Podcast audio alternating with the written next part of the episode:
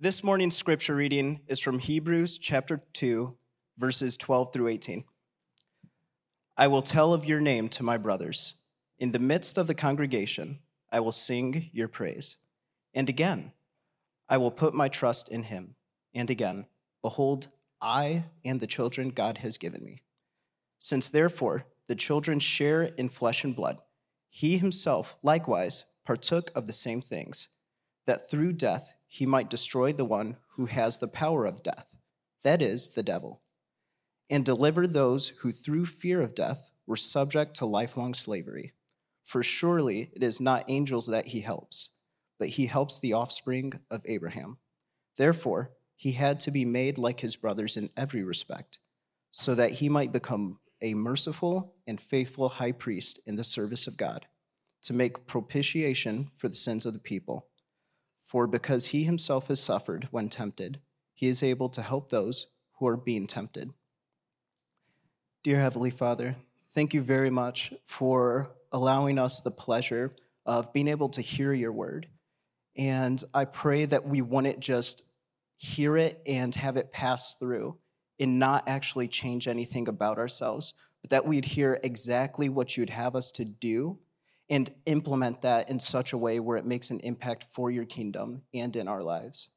Thank you very much for all that you've done for us, and I pray that you bless this sermon. Let us then, with confidence, draw near to the throne of grace, that we may receive mercy and find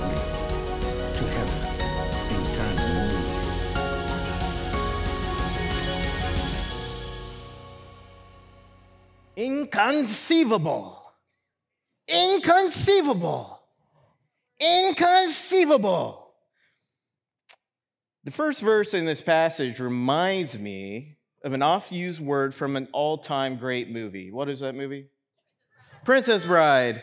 Uh, it is actually 35 years old, came out in 1987. If you haven't seen it, uh, you must do it. It's a bucket, bucket list item. Uh, but there's a character, short little bald man named Vizzini, who repeats the word inconceivable almost every chance he gets. When finally his companion, Inigo Montoya, has enough and says, You keep using that word. I do not think it means what you think it means. And hopefully you can forgive me, but when it comes to verse 11, our first verse in this passage, there's the word sanctifies and sanctified. And they do not create for me an instant understanding. Because the word sanctify, or to be sanctified, or to be the one who is sanctifying, as Jesus is us, carries many different implications and meanings. So when we read this passage and it says sanctifies, it may mean what it means, but it may not mean what you think it means. And so the root word for sanctifies uh, in the Greek is hagios, comes from hagos, which means an awful thing. An additional meaning could be a holy one, a holy thing, or a holy person, a saint. And additionally, it could mean something that is sacred, something that is physically pure, morally blameless, or religiously or ceremonially consecrated to be used in a special, unique way. Now, when we think of hagios, really what's being described is something that is holy. It is something that really initially just describes the character and, most important, defining thing about God. But for us to consider God in this first definition as awful, it's not something that is common in our churches, is it? We shouldn't think of God as awful as in God is bad, but we should think of God as awful as someone that is eliciting awe or great reverence, fear or trembling in his presence. An awful thing, the hagos of God, is a healthy respect for the sheer power and authority of God. Jesus himself taught this in Matthew 10 28 through 29. He says this Speaking of the devil, he says, Do not fear those who kill the body but cannot kill the soul. Rather, fear him who can destroy both soul and body in hell. Speaking of God, fear him who can destroy both the body and the soul.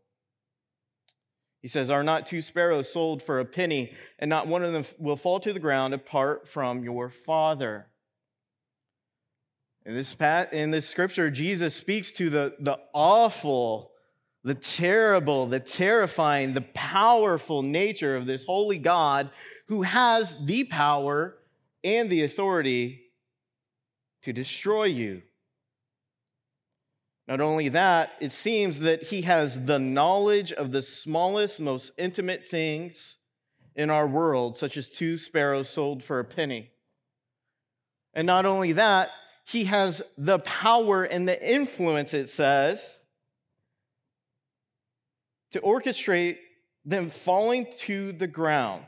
Not one of them will fall to the ground apart from your Father.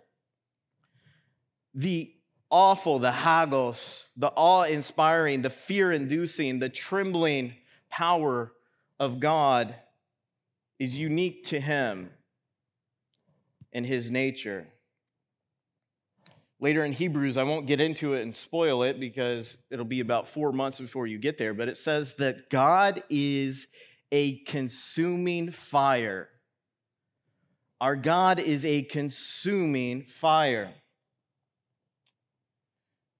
When people in Christian culture use the term don't play church, they're usually saying, like, make your faith something real and something serious. And, and, and the message really behind that is this message. We were created by a powerful God. This powerful God is holy, this powerful God is purifying. This powerful God is a consuming fire.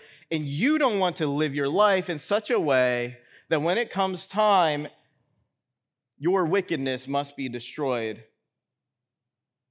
because his purity can't tolerate it. Additionally, we see the definition of sanctified as a holy one, a holy thing, or a saint.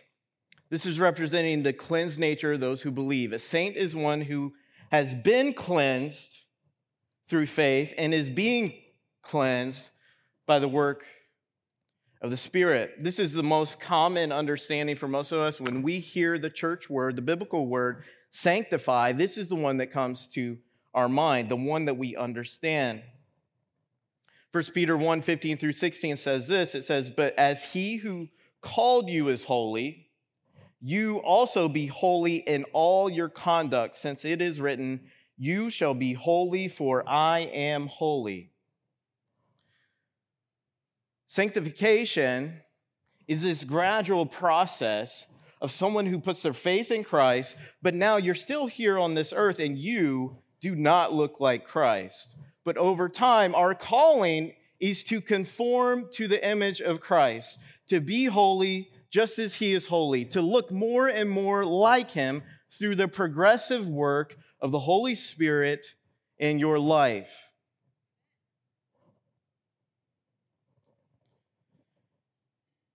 Hebrews 10:14 says for by a single offering he is perfected for all time those who are being sanctified. So again, we, we have this view. We put our faith in Christ. We are cleansed. We are made holy. We can stand before this powerful, awe inducing God because we have been cleansed by the offering of Christ on the cross. But just because we have been cleansed and our sins washed away doesn't mean that we stay the same. As Hebrews 10:14 says, we've been perfected for all time, but we are being sanctified our lives start to look more and more and more, and our behavior and our heart starts to resemble that more and more and more of Jesus. This concept goes back, was eventually catechized in Westminster Shorter Catechism. It defines sanctification as the work of God's free grace, whereby we are renewed in the whole man after the image of God and are enabled more and more to die unto sin and live unto righteousness. Early church father put it like this real and internal renovation of man by which God delivers the man planted in Christ by faith and justified more and more from his native depravity and transforms him into his own image. This idea of sanctification is the one that I'm most familiar with. I, I would reckon to say, because of all church history and all that's been written, it's the one most of us are familiar with. That upon salvation, yes, we are cleansed, we stand before our holy God without fear and within his love, but over time, his work and his power takes us from our native depravity, our depraved state, and transforms us to look more and more like him. So, just to review, there's an element of sanctification tied to the holy, terrifying, fear inducing nature of God. It is his consuming fire. Then there is holiness of sanctification that looks like moral purity.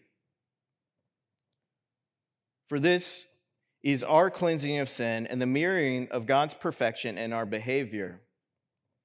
But this brings us to the third definition we saw of sanctification, and it is the sacred. The sacred. It is something that has been set aside, has been cleansed, but has been moved aside for a specific purpose and use in the hands of God. As scholars are uh, studying more and more and looking at this idea of sanctification, they, they are understanding that within the Bible, when sanctification is used, it's not just this like one thing in the middle that, that we generally understand. It, it has multiple meanings mul- multiple times. And so as we go through the passages, we have to look for like certain context clues of, of what sanctification is really meaning here. And so in this passage, we're trying to figure out like we're being sanctified by Christ, it says. But how? What does that mean? What does sanctification look like? D.A. Carson said uh, of sanctification, he says it's commonplace among many Pauline scholars that sanctification commonly refers to the initial setting aside of an individual for God at his conversion. So you're picked out of a crowd, you were converted, now you are set aside by God for specific use. We saw this illustrated many times in the Old Testament as different prophets were called, as their lives were dedicated to the Lord for service. What I would say to you this morning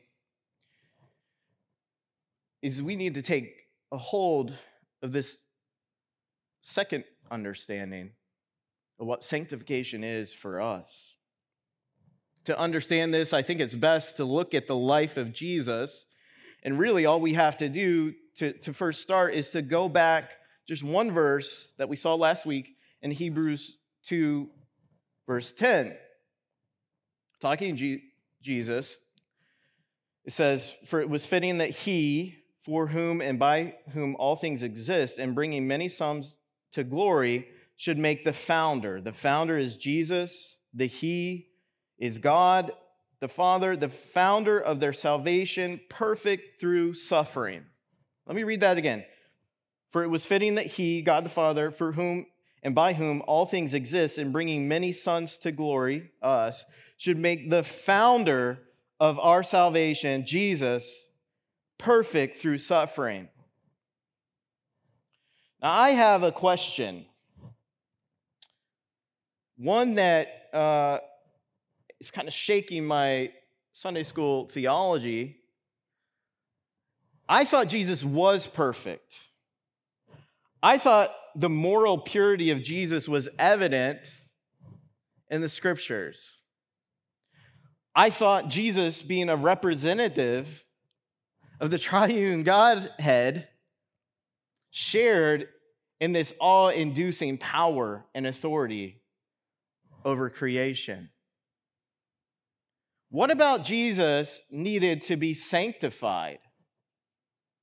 Does it imply that there was some lack, that in his humanity maybe he lost something? I don't think that's the case. I think what's really being communicated in verse 10 is that Jesus had to be perfected through the sacred nature of his work. Jesus was set aside by God to do a job. There was a job that had to be done and fulfilled by Jesus. To be clear, Jesus was not lacking anything, but the fulfillment of his purpose on earth was not going to be perfected without his obedience and his obedience and suffering to the point of death on the cross. Let me say it again Jesus was not lacking anything as God, but the fulfillment of his purpose, his sanctification, his setting aside on earth was not going to be perfected without his suffering. This is the third definition. This is consecration. We see this clearly in John 17. Jesus acknowledges this. He says, Sanctify them, us again, in the truth. Your word is truth. As you sent me into the world, I've sent them into the world, and for their sake, I consecrate myself. I set myself aside. I've been sent into this world for the work of consecrating myself so that through Jesus' work we would be sanctified in the truth. So, Jesus in John 17, verse 19 says, He is consecrated, He is sanctified, He is set aside, He has submitted Himself to this process that results in our sanctification. Second definition, our cleansing, our, our being made perfect, our changing over time. If it weren't for Jesus' consecration, if it weren't for the perfection of Jesus in his earthly task and ministry, we do not have sanctification. And so Jesus had to be perfected, as this passage says, for us to share in sanctification, to share in what the Bible says being called sons and daughters of God. To the Hebrews reading this passage, the correlation to their sanctification and their own suffering was evident. Persecution was on them from all sides, from fellow Jews, from the Gentile authorities, and from trials that are common with life sin, sickness, and death. But what about us? What is our example to be set apart? What is our consecrated act of service? The readers of this Hebrews passage, when they read in their time, to see that Christ's work and dedication, what he was set aside for to God, would be suffering, it was easy for them to make the direct correlation and say, oh, yeah, me too. The work that God has set us aside for is to live faithfully in dedication to Him in spite of the threat of imprisonment, abandonment by family, and even death. For most of us, though, there is no government official displaying our mutilated bodies as a warning to the world not to follow our faith. There's no betrayal of our familial ties due to our theological disagreements. So, what is it for us? Because we are not facing imminent suffering and persecution. I would say, in this point in time in history, in our place in Milwaukee, Wisconsin, our consecrated act, our set aside act of service to God right now doesn't resemble what the initial readers of this passage thought it would. I think for us, the answer of, what is our consecrated act of service and how do we get there is found in the rest of our passage, starting in verse 14. It says, Since therefore the children share in flesh and blood, he himself likewise partook of the same things, that through death he might destroy the one who has the power of death, that is, the devil, and deliver all those who through fear of death were subject to lifelong slavery. For surely it is not angels that he helps, but he helps the offspring of Abraham. Therefore, he had to be made like his brothers in every respect, so that he might become a merciful and a faithful high priest in the service of God to make propitiation for sins of the people. For because he himself has suffered when tempted, he is able to help those who are being tempted. What is being described in this passage is defined simply and known as the incarnation. Most of the time, we visit the incarnation around Christmas, uh, but there's so much going on around the Christmas holiday and Advent that the incarnation doesn't necessarily always get the time that it deserves, and then a lot of the time it's not revisited until like Christmas rolls back around. What is the incarnation?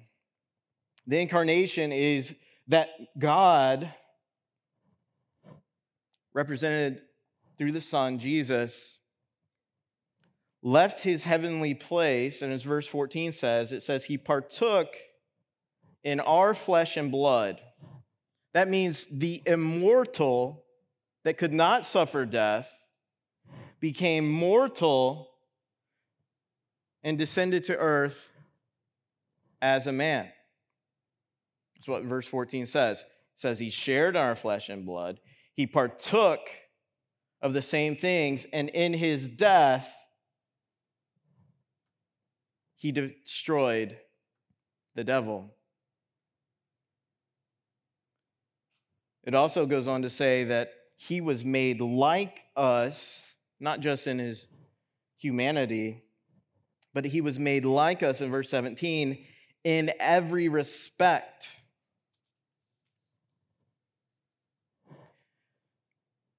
Jesus, this awe inspiring God, a part of the triune Godhead,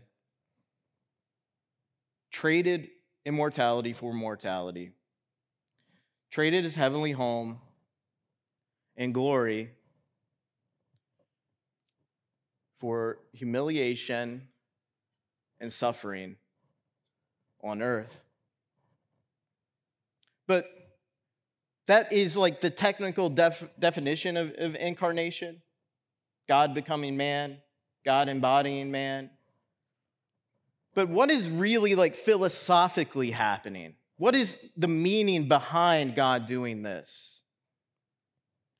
To me, incarnation is the laying aside of our rights for the sake of love and for the mission of God's plan of redemption. Philippians 2 6 through 8 describes it like this It says, Who, though he was in the form of God, did not count equality with God a thing to be grasped, but he emptied himself by taking the form of a servant being born in the likeness of men and being found in human form, he humbled himself by becoming obedient to the point of death, even death on the cross. The sanctification of Jesus, defined as the consecrated work that only he could do, was on display in the incarnation. In his humility and laying aside his divine rights, he completed his task in perfect obedience to God, even to the point of death. And what does this have to do with us? Well, again, I said, like, there's not a, a government tracking us down, mutilating our bodies, and putting them on display as a warning to people don't follow this Jesus. But I think for each and every one of us, no matter our circumstance, no matter our place in life, and no matter what's going on around us in the world, can take the example of Jesus in the incarnation when he set aside his rights for the mission and purpose of God in saving and redeeming his people.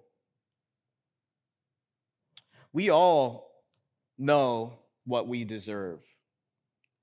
We're all very familiar with all the good things in our life that, that, that means that like additional good things are coming to us. We all know when we have been violated. We all know when, when our rights are starting to be infringed upon. We all know when our comfortability is, starting to, to, to be pushed away and lost.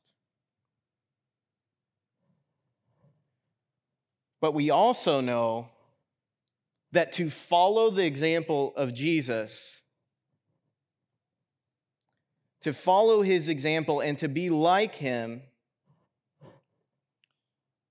means to set aside those rights. It means to be uncomfortable.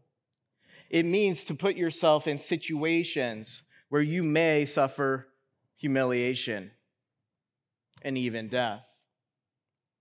And we had a beautiful example of people who take this calling seriously. Uh, the Clements are, are back with us this morning. It's amazing to have them. Some of my favorite people. It's worked out perfectly. But in their life, they have taken this call to embody the love of God. They have taken this call of sanctification to be set aside for a work very seriously. For many of us, we have great boundaries around how God can use us. We know the fence line of our life. I'll serve God, I'll follow God, um, I'll go to church on Sunday. What do you mean I don't make myself uncomfortable to follow God? I got up at 8 a.m. this morning to be here. Cool. When's the last time you went out of your way to show the love of Christ to someone that didn't deserve it? When's the last time you went out of your way to serve someone who did deserve it, but it would have been at your expense? We have missionaries with us today as a beautiful example. And to be clear, not everyone is called to go and serve in Africa. Not every one of us is called to go and serve in Africa with two children under the age of three and with a newborn.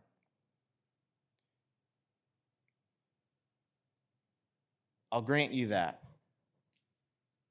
But all of us are to be sanctified, as verse 11 says, by the sanctifier. And how do we do it? We follow his example. His example beautifully displayed in the incarnation. Christ could have remained in heaven, remained morally pure, remained all powerful and fear inducing. But he set aside his rights, he set aside that power for the work and purpose of God. There's something that each and every one of us must set aside in our life. There's something each and every one of us needs to push away for the purpose and use of God. If you hear me this morning, you hear, oh, yeah, I think I could find a way to serve in the church, great. We can always use more volunteers. But I want to push you a little further than that. What's your home like? How are you serving a spouse in the time that maybe they don't deserve it? How are you setting aside your rights when it comes to your time, your money? I have to admit, this is an area uh, I'm not great at. I don't know my neighbors well. Um, a lot of times, uh, my wife's like, why aren't you more friendly with them? They, they're people in need of the gospel too. And I'm like, well, my whole, my whole job, my whole title is about giving people the gospel, right? That's the boundary I've made And it's probably one that needs to change because to have any real effect in this world is not just about service in the house of God, it's about serving and opening your eyes and being uncomfortable to go and reach the lost in the life that God has for you. Your workplace, your neighbors are an opportunity for the consecrated work of God to be displayed in your life. Next time it snows, we have some time. You can build your way up to this. Next time it snows, go out, shovel your neighbor's drive. You're out mowing, as long as they aren't like crazy about it, go mow your neighbor's yard. Open up the door for conversation, open up the door for relationship. Clean your house up a little bit, share a meal, open up your life to those who are in need of knowing this Jesus who left heaven, left his comfortability, and came to earth for their sake, for their salvation.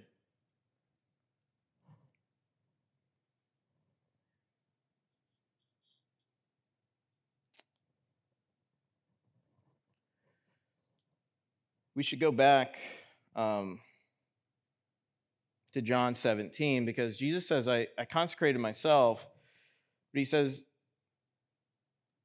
he says, You sent me into the world. I've been incarnated in the world so that so I have sent them into the world. God sent Jesus into the world. The direct result is that we would go into the world as a result of his work. Sure, we could use more volunteers here, but ask yourself how are you being sent into the world? How are you being sanctified and sanctified by the work that God has for you? How are you serving? How are you opening doors to the conversation to share the good news of Jesus with others? 2 Timothy 2, verse 21 sums it up perfectly like this, and, and this is really uh, the conclusion that I'll leave with you today. 2 Timothy 2:21 says, "Therefore, if anyone cleanses himself from what is dishonorable, he will be a vessel for honorable use, set apart as holy, useful to the master of the house, ready for every good work. I don't want you to be confused and think that, like, your main role in this thing called faith is just to be used in the hands of God. Now it says, uh, you should cleanse yourself from what is dishonorable. I've met a lot of people with a lot of zeal who want to tell everybody about Jesus, but their life is a mess. They don't have the sanctification that, that actually like brings them closer to looking what Jesus looked like in his moral purity. But it says, cleanse yourself from what is dishonorable. And when you do that, you are a vessel for honorable use. You are set apart as holy, and you are useful to the master, ready for every, every good work. My encouragement to you as we close is yes, allow the one who has saved us to sanctify us. If there are things in your life that need, need to be cleansed from that are dishonorable, repent of those things, get them out of your life